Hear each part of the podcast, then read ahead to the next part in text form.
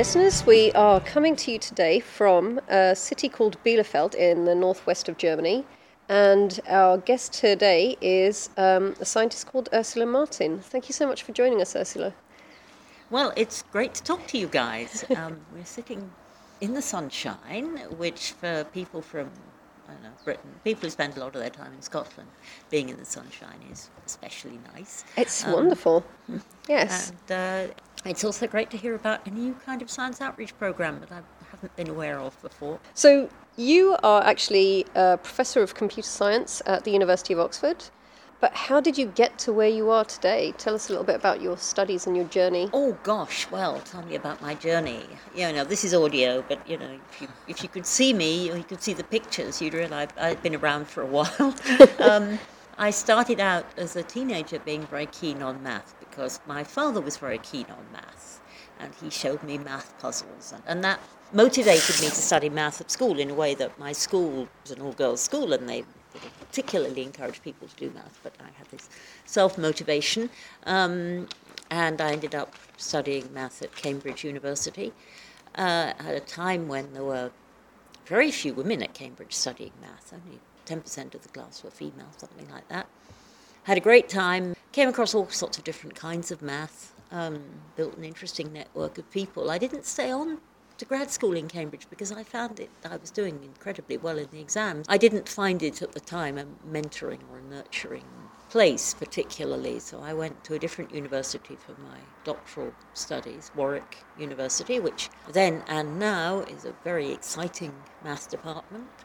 I then got, you know, I'm so old I programmed with punch cards Oh, wow. for people who remember what punch cards are, but they, you know, you you didn't sit in front of a screen and program. You worked out what your program in Fortran was, what the instructions were going to be. You then sat in front of a sort of old-fashioned, very mechanical machine, and it produced the punch cards. They got shipped off somewhere and run, and then the next morning you came back to collect the output, which was a massive.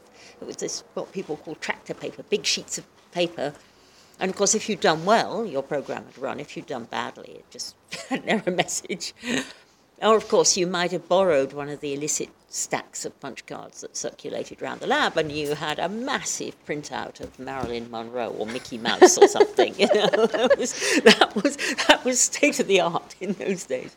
Um, but I got quite hooked on computing. Um, then, after my graduate work, I, I worked in in the uh, worked in the States in Urbana Champaign for a couple of years. Got even more hooked on computing.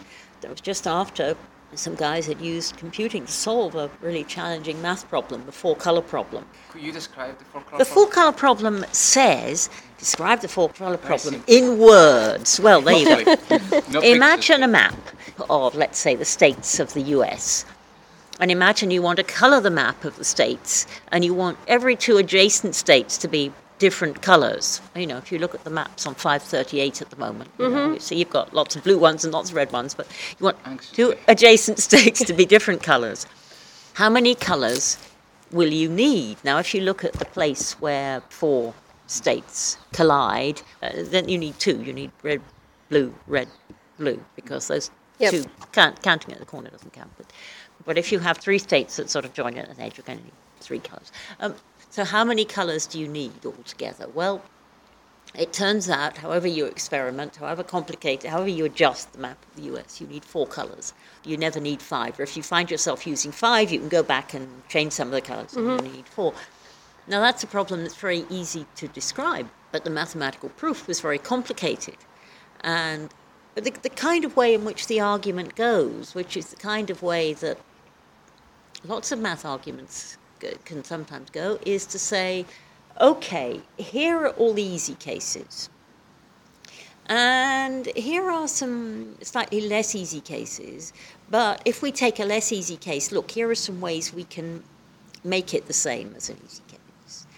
And that kind of argument resulted in saying, okay, here are all the possible maps ever, but actually we can simplify them all down.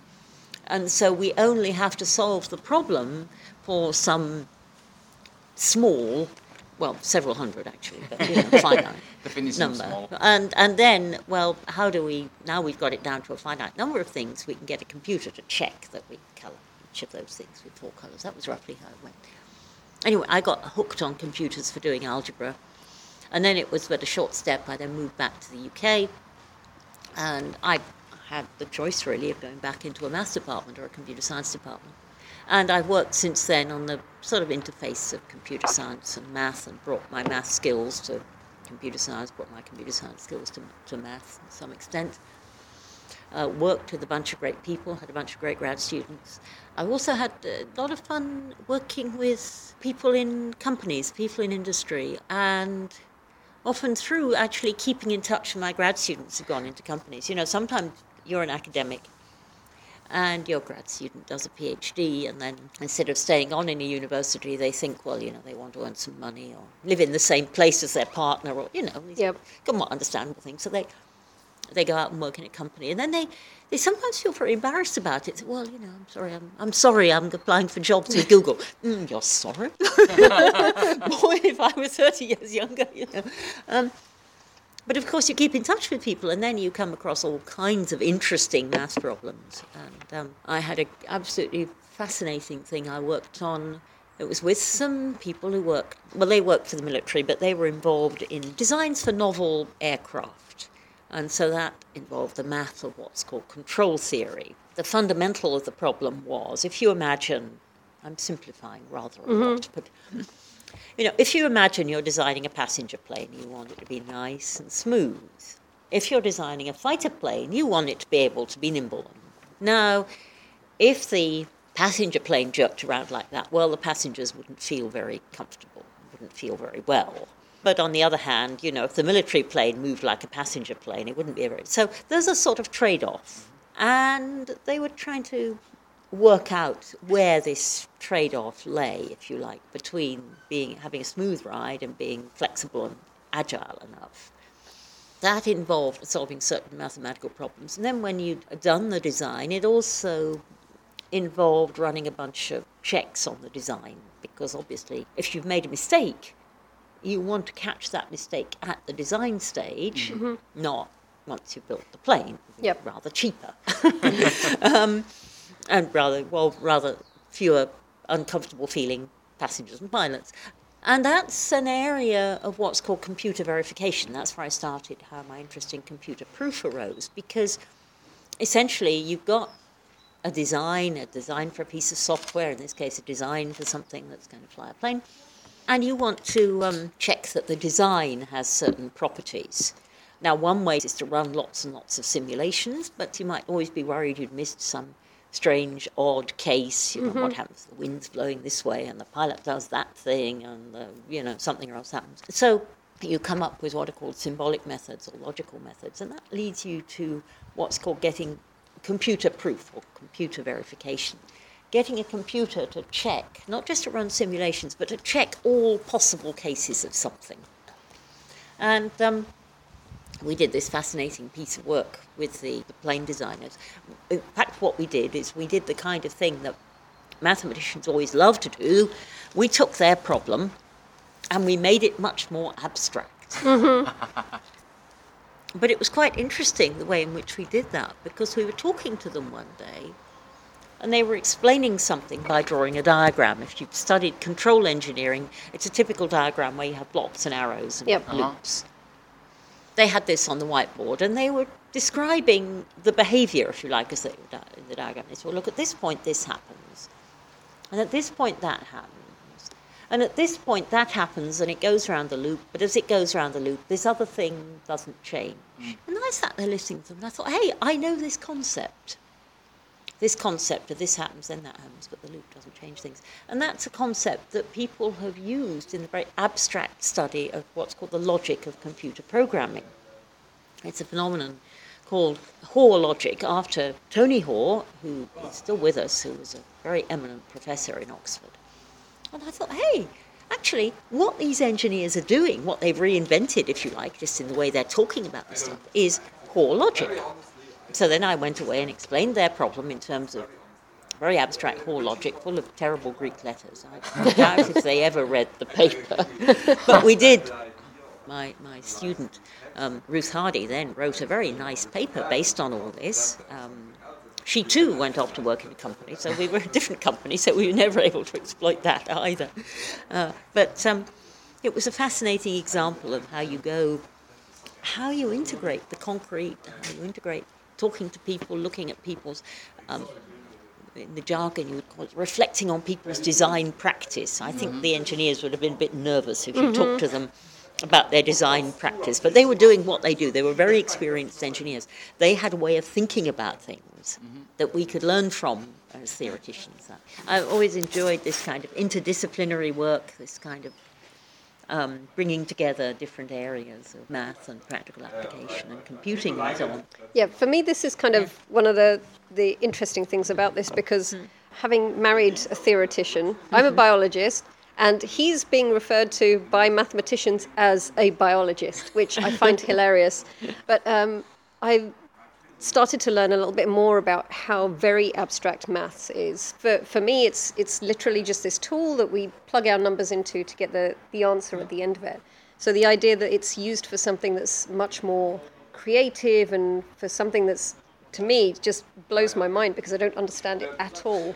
Um, so for me, it's very interesting to hear that that something that abstract can still be applied to um, very practical situations. So that kind of answers one of my questions that I was going to ask, which is what are the real world applications of these kind of things? Yes, so I had this career doing all sorts of interdisciplinary things. I then moved to getting even more interdisciplinary. I moved into university management, um, which involved actually one of the fun bits about it was working, not working closely, but being able to interact with scientists across many different disciplines. I worked at an institution called Queen Mary University of London, uh, which is an institution that's very proud of its history of working with very the traditional communities of the East End of London, often providing an education for people who wouldn't otherwise have thought to go to university. And I looked after uh, eight schools of science and engineering of different kinds there. And that was terrific fun. And I then, sadly, um, I, I went, became ill with breast cancer a few years ago. And I, I know I had to stop being a university senior manager, and um, it left me with a lot of time to sit at home and get bored or think. Well, of course, the internet. You know, nobody gets bored with the internet these days. um, and it it led to a rather different kind of research direction. I started to look at people using the internet to do science, crowdsourced mathematics, collaborating online. And I realized that this gave you a different kind of insight into the processes of doing mathematics because if you read a finished math paper, well, you know, it's pretty incomprehensible except to the author and his you know, five best friends, if he's lucky. Um, but and it doesn't tell you anything about where the ideas came from. It doesn't tell you the fact that you know the author might have spent two years getting nowhere or following a dead end. None of that will be captured in the paper. But um, a group of mathematicians were experimenting with collaborating online, um, which meant they could collaborate at a distance, but also it captured everything that they were doing the dead ends, the social chat, and it captured the insights. It captured, again, the things that don't get. The, the moment when a senior mathematician said, Look, I don't know if this is going to work, but I think we might try this because. And of course, they never put because in. The, they never put the because in the finished paper. And um, I found started to find that absolutely fascinating. Uh, and I then discovered that there were all sorts of other people who think about. I'd always thought about this formal mathematics, this formal proof, but who think about this informal stuff. And I discovered there was a whole community of people working in curiously particularly looking at these processes in not just in mathematics research, but in mathematics education, and also looking at these processes in music. And um, so I, I started to work with uh, somebody called Alison Pease, who's here. There's a whole group at Goldsmiths in London uh, around somebody called Simon Colton. a bunch of people working on these more these ideas about creativity. It's led to a whole bunch of interdisciplinary collaborations and um, the privilege as a senior academic not to have to carry on being a university manager, but actually to get a big research grant to sit in Oxford and pursue these ideas in, in Oxford. Um, so I now have, over the past two or three years, I've been working with a philosopher. Um, that's rather intriguing on understanding what mathematicians mean by explanation. And we, we're looking empirically at all the data from these mathematical conversations. Philosophers don't normally work empirically, you know, they just, they bounce off other, other philosophers, but there's not a great tradition in philosophy actually going away and looking at data. Um, I've been working with um, social scientists to understand what goes on when mathematicians talk to each other. And again, that's fascinating. All these disciplines bring different kinds of research questions, different modes of inquiry, come up with different conclusions. The, the social scientists, they would look at people interacting, they'd notice what was not being said, mm-hmm. they would notice metaphor. And the talk I was giving here included some ideas of how often mathematicians use metaphors of landscape, of exploring, of exploring a conceptual space. And what's that telling us about the nature of mathematics? They use metaphors drawn from craft and craftsmanship and experiment and, and the whole. So you, you, you start thinking about things in a, in a very different way. And I also fell in with historians of mathematics. That was somewhat unexpected because the um, Oxford is very fortunate to have in the Bodleian libraries the archives of somebody called Ada Lovelace, who is very well known. As a, if you look her up on the web, you'll find a gazillion web pages making more or less extravagant claims about how she invented the computer. Well, no, she didn't really do that. She was the first programmer, or she made Silicon Valley come about. Well, she didn't know actually. Silicon Valley would have happened without her. But, um, but what she did do was rather remarkable. She was a Victorian woman from an aristocratic background, part of a social circle of Victorian scientists, engineers, entrepreneurs. And she became friendly with somebody called Charles Babbage, who had invented something he called the analytical engine, which was a wonderful invention, a wonderful. He never actually built the analytical engine, but he had some extraordinarily prescient ideas, which he never wrote down in very articulate form. He, he was very, he was one of these people with kind of a scattershot mind, and he, he developed all sorts of designs, he did all sorts of interesting things, but he never wrote down an account that the general public could understand, and that account was written by Ada Lovelace. Mm-hmm. And it contains a thing which, well, you can argue about whether it was the first computer program or not, but it was a table describing the working of the machine, and it's a rather remarkable thing. And the paper is remarkable because you can read it now with no- knowledge, and sometimes the language is a bit archaic. You know, they don't call it the memory, they call it the store. Well, I think we can cope with that. Yeah. and um, you think, gosh, you know, this Lovelace or Lovelace and Babbage really understood this thing. And, and the Bodleian Library also has a trove of her archive, her mathematical correspondence with people.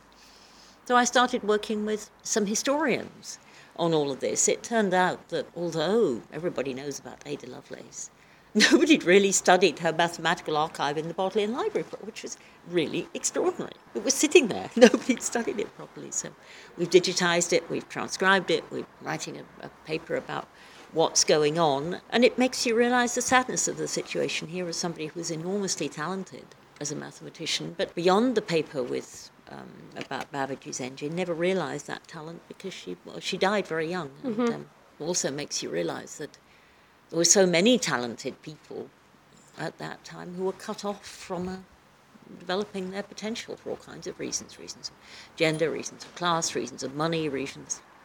Remarkable story. So that's kind of got me to where I am now, sitting in Oxford, having fun. Um, one reason I can have fun actually is that the academic world now is very different from the academic world when I started. People at the end of their careers, like me, can afford to have fun. I can afford to true. write a paper with a philosopher, which I mean, it's extraordinary working with people in the humanities. They, they write their papers, they write journal papers. They don't immediately rush to put them on the arXiv. they, they, they, they, you, you submit them to the journal, and if you're submitting them to a journal, you're meant not to make them public until the journal's made up its mind. Oh, um, you haven't worked with biologists much, I hope. Was that the? And so I can afford to follow up different kinds of interests, which won't do much for my H index or my. So for people who Right. don't understand what the H index for is, people who don't, I can. So basically, whichever, whatever academic discipline you're in, whatever university system you're in, these days for young academics, it's a much more driven world than the world I grew up in. And when you're senior like me, you can afford to ignore those things. You can afford to say, well, actually, I don't need to build my CV anymore. I can just have fun. Whereas, and I remember my, my mother used to say to us when we were kids, you know, don't do as I do, do as I say. yes.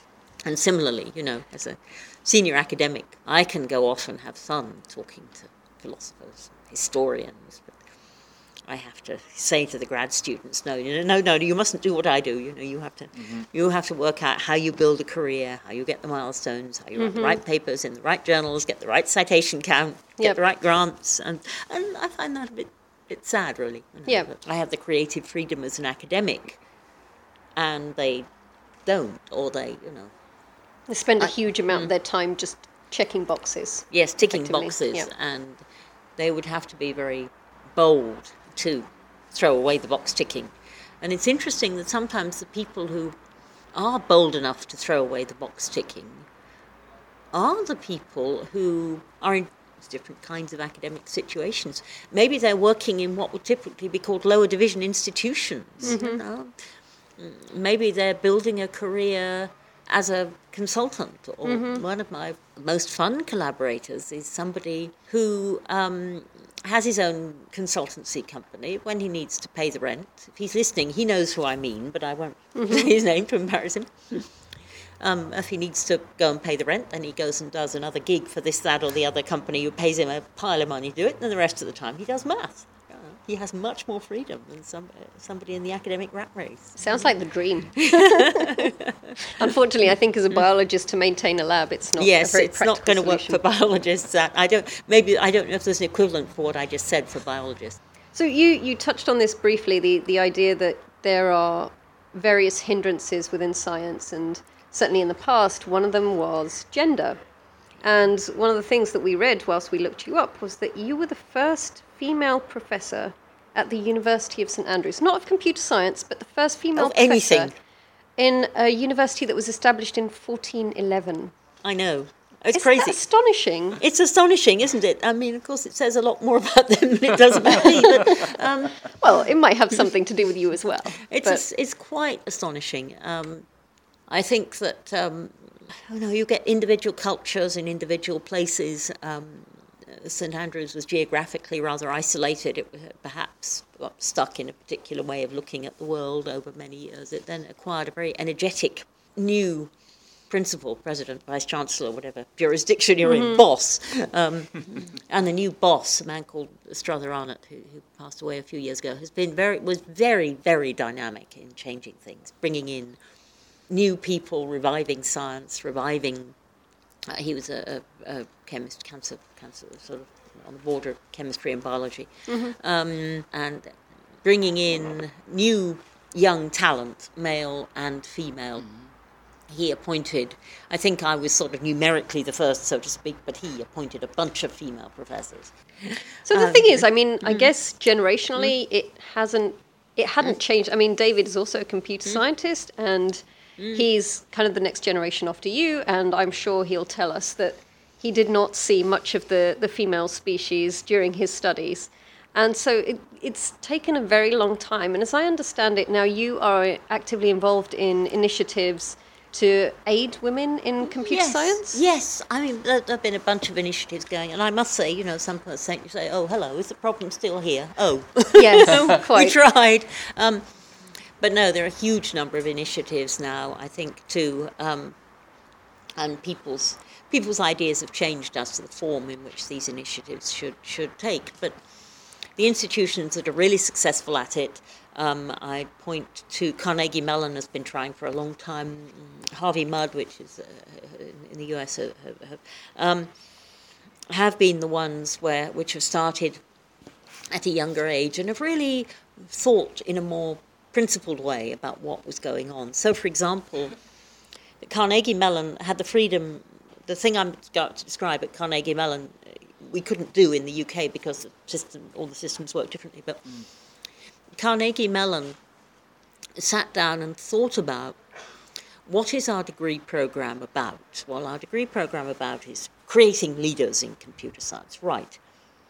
What does that mean we're going to look for in our applications process? What does that mean we're going to look for, mm, how we're going to cultivate people who take the, the, the advanced placement test in the US context?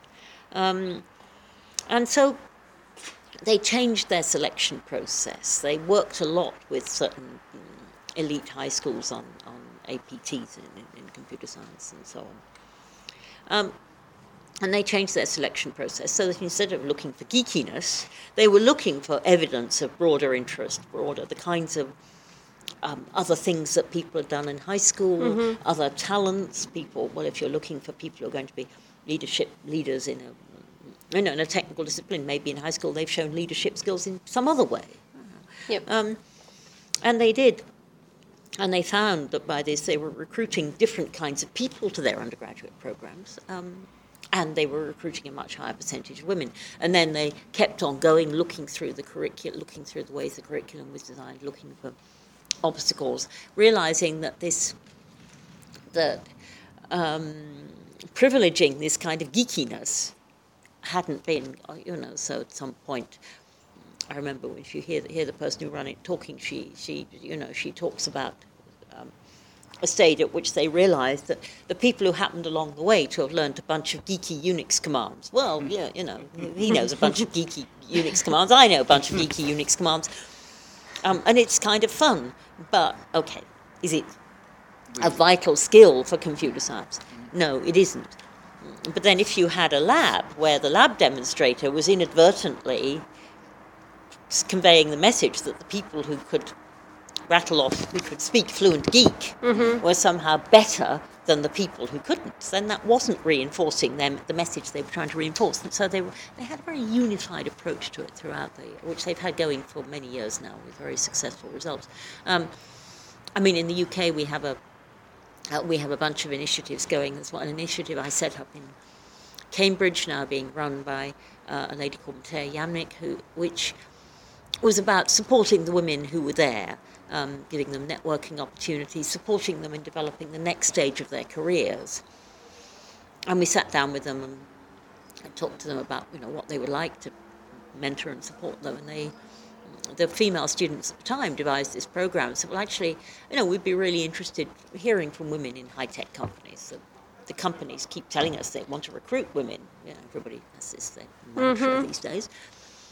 And so we um, we set up this scheme of informal lunches where actually we, the female students said, no, we don't want to close this to female students. We want the men to come along as well. You know, actually we want our partners to understand. you know. Yeah. and um, and so we got um, young women to come in from these companies like Google and, and the banks and, and so on, and give very informal lunchtime presentations about what it was like to work in that company. You know, it wasn't the corporate HR PowerPoint about know, would send everybody to sleep very quickly, but it was much more practical and pragmatic. And the students were asking these people questions about um, childcare, about working in the company. And I remember we had um, we had a presentation from somebody working on the technical side in, in Goldman Sachs. So, you know, a lot, of course, a lot of the big finance houses, the big banks, they need IT skills. And one of the students asked the question, what's it like working in a company where so many of the employees are so incredibly rich? And um, person, you know, she had a great, rather practical answer, you know. So, uh, but, well, pointing out, first of all, the IT people got pretty rich as well, but, but that actually there were some jerks out there, but there were actually, there were a lot of people who weren't jerks. But um, that worked very well, and, uh, and it's been great keeping t- in touch. with We set that up now, oh, 10, 12 years ago. It's been great keeping in touch with some of the women and seeing what's happened to them, and they now come back themselves and talk to the next generation of students. Um, but that's more about mentoring and supporting the students That are in already the in the pipeline, system, in yeah. the system. Um, the the whole question about people, you know, the kind of choices people make in school, um, in high school, and of course, I'm more familiar with the details of, of the UK system Mm-hmm. than systems in other countries, but certainly in the UK, there have been a number of changes uh, over the past few years in our university system, our high school system. Um, and the, one of the side effects of these changes has been that more students, the numbers taking maths at the end of high school, physics at the end of high school, are increasing. Num- numbers overall increasing, and the numbers of women are increasing, particularly, or the proportion and the numbers of women are increasing in, in, in maths, which is, which is good. And, um, and certainly we've, we've had a number of initiatives for um, women in math are, are growing, probably at the expense of um, I don't know what quite actually, but, but some of them maybe from the expense of biology. I don't know, but I think biology Mm. can handle it. I think biology can handle it. And actually, I know it gets a bit silly if it gets too much focused on well, how do we get more women into computing or more women into my computing degree? Well, actually, more women into my computing degree by telling, taking a talented woman and well, okay, what would she have done if she hadn't done my computing degree? Well, maybe she'd have done your biology degree or that maths degree or that engineering degree over mm-hmm. there, you know. So, what you want is for people to have challenging and rewarding careers and have opportunities and make the most of their opportunities. And I, th- I think now about kids in high school, a lot of the things you talk about are things to do with resilience and self image and mm-hmm. helping them cope with all the pressures that life throws at them. You know, saying, saying, well, look, here, here are these opportunities you might not have thought of, but, but giving, empowering them is the word, you know, to make Yep. their own decisions, make make successes of what they do, and not not realise, you know, further on that oh, wait a minute, if I'd made this different choice in high school, I could have done this. Mm-hmm. So it's, um, Yeah, I think really what what I suspect people are starting to understand now, which we could have done with before, is that um, just don't pigeonhole people. Exactly. And I think for obviously for girls, for women, this has always been a big issue in that they're they're expected to go into particular professions and. Um, then once they get into something, if they go into the hard sciences, for example, they don't have a lot of support. They don't have a lot of women around them.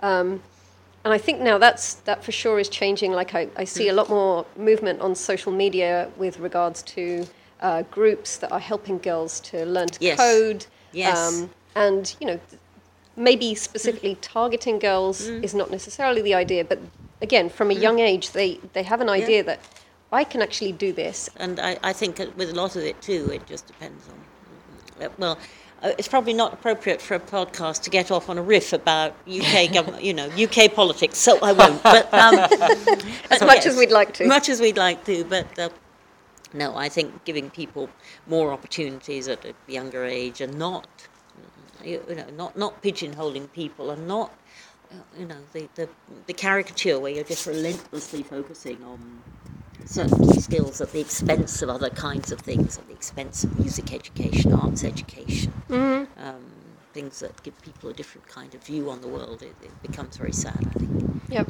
And actually, this, this kind of brings us to the conference we're at at the moment, which is uh, a rather nice meeting of science and creativity. Can you tell us a little bit about why you're here? Well, I'm here because I've sort of, um, I think the, the, the organisers wanted to pull in a network of interesting people, which they very much succeeded in doing, and we've been to some great talks. Um, I'm here, I was talking about, um, about some of my research, and then just floating to this interdisciplinary audience some of these ideas I've, I'm having about well the importance of craftsmanship and the, the skills of the craft craftsperson is just such an ugly word. Crafter, craftsperson, craftsman. the skills of the craftsman in making things, wood carving and pottery, you know, the kinds of skills that, are there and how whether those skills are being manifest in people trying to solve difficult technical problems, difficult math problems. And I've had some great conversations with people who are thinking about these things in, in the context of cognitive science. Um, different models of the brain, different ideas of the. the, the, the um, I'll never be a neuroscientist, you know, but and I, you know, somebody from another area, you have no idea how to even start, but people give it. Give a talk and then you have these great conversations afterwards. Now, what did you mean by that? You know, even better, you hear two neuroscientists having a conversation. Okay, right, this is something where which they, they disagree about. Okay, right. So there's a disagreement in the field. Well, good. That's good to know that. You know, you know just a field that many uh, a question that many people are trying to resolve, trying to trying to work out. So um, what brought me here was yes, just the idea of hanging out with a bunch of interesting people, and, uh, um, and it's been it's been very successful and interesting from that perspective. So normally we try and include some um, questions from an audience. Sadly, today Oh, we don't have a regular audience because we're in Ah. Germany, not Tampa. So that these are all coming from David. An audience of one, n equals Indeed, one. But yes. he's got sorry, he's got to tweet them, or it isn't the authentic experience. That's yeah. It's true. Okay, so during this conversation, computer science and maths are used interchangeably. And this, this is quite interesting, actually, because one of our friends tweeted this morning that um, this was a quote from another meeting. So, computers are to computing what telescopes are to astronomy.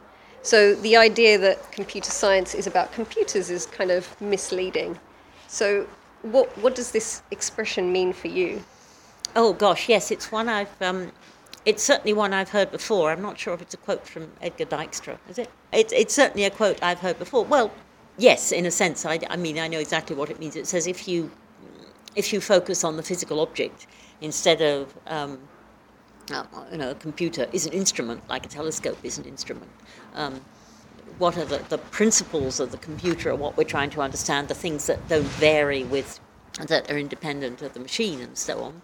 Um, the principles of the telescope are the principles of optics, but then it, sorry, I'm getting a bit geeky about this analogy, aren't I? But, but, um, but the point is that there is this phenomenon called computation, and in trying to understand computation, that's where the field of computer science, the science of computation, whether that computation is being done in you know physical devices, in brains, whether you can get more elaborate about that. You know, is um, I don't know, is, is an ecosystem involved, engaged in computation? Are those trees and all the all the stuff going on in the ground under the tree? The principles of, of computation, which, is a, a different question from the details of any particular physical device. Um, and then, of course, the, uh, the, the, the way in which you try to understand that is, understand that very largely, is through mathematics. Um, I suppose the reason I use the terms a bit interchangeably is because I've been um, also reflecting on my own career. Um, my own career has been, although job title has been Professor of Computer Science, it's involved wandering about the disciplines. At the moment, I'm a Professor of Computer Science who happens, whose physical office happens to be in the mathematics department. But that, that just reflects my own intellectual career as, as bouncing around between the two. Okay. Um, now, absolutely no reflection on your age, obviously. Uh, he said, What are your thoughts on the idea that mathematicians do their best work before the age of 40? I'm over 40 myself, so. Yeah. Gosh, well, it's a common cliche. Uh, it's reinforced by mechanisms like the uh, mathematicians don't have a Nobel Prize, but they have something called the Fields Medal. The Fields Medal is restricted to people under 40. They've now changed in, in response to gender equity. I think they've now stuck the word exceptionally in there in a very small font. Um, it depends on your view of mathematics, and there are plenty of mathematicians who've done great work after 40. I suppose you can turn it round and say it's a field in which it's possible to do something absolutely stunning in your 20s. Mm.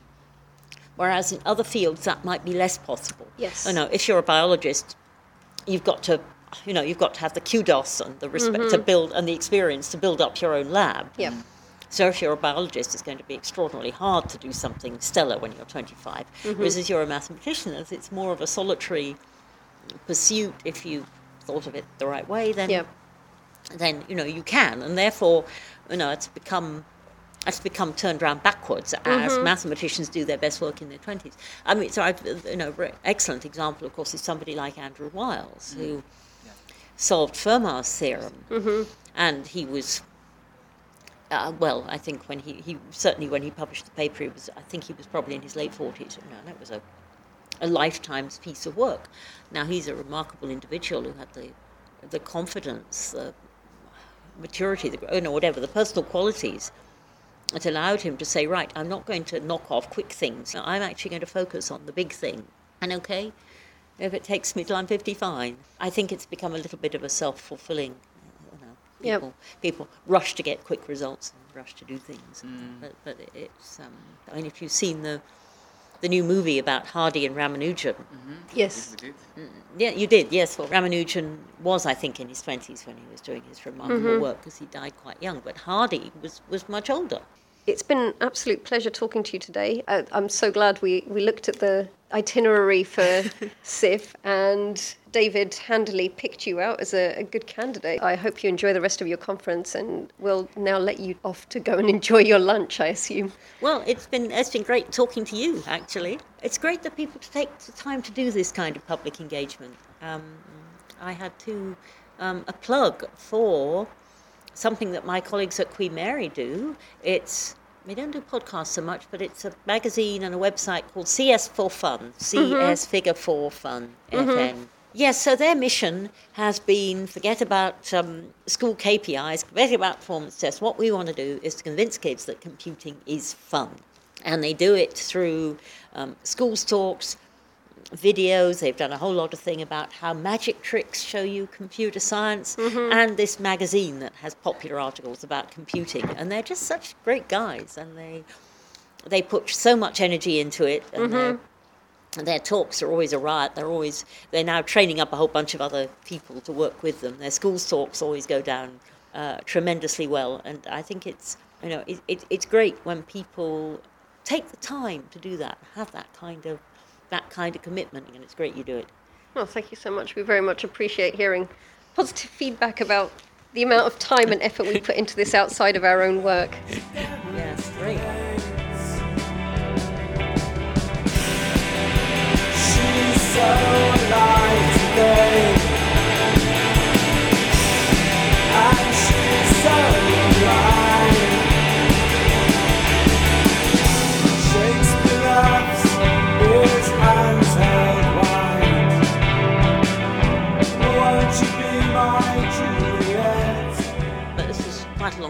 Now. It was 1992. It, St Andrews was and is a very small town. But when I got there, it was extraordinary. You know, I remember I had these strange incidents. I remember going to going into the library with my library card, which said Professor Ursula Martin in it. Going up to the desk, and there was a rather old school lady behind the desk, and she looked at me and she looked at the card, and she said, That'll be your husband's card. You're not meant to use your husband's library card. Goodness. Mm, no, actually, it's my library card. Actually, if you look at the photograph, Yes. a photograph does kind of. Don't you think um, it, I was rather polite, more polite, then don't you think the photograph looks a bit like me? and simply smiles. I watch the universe instead.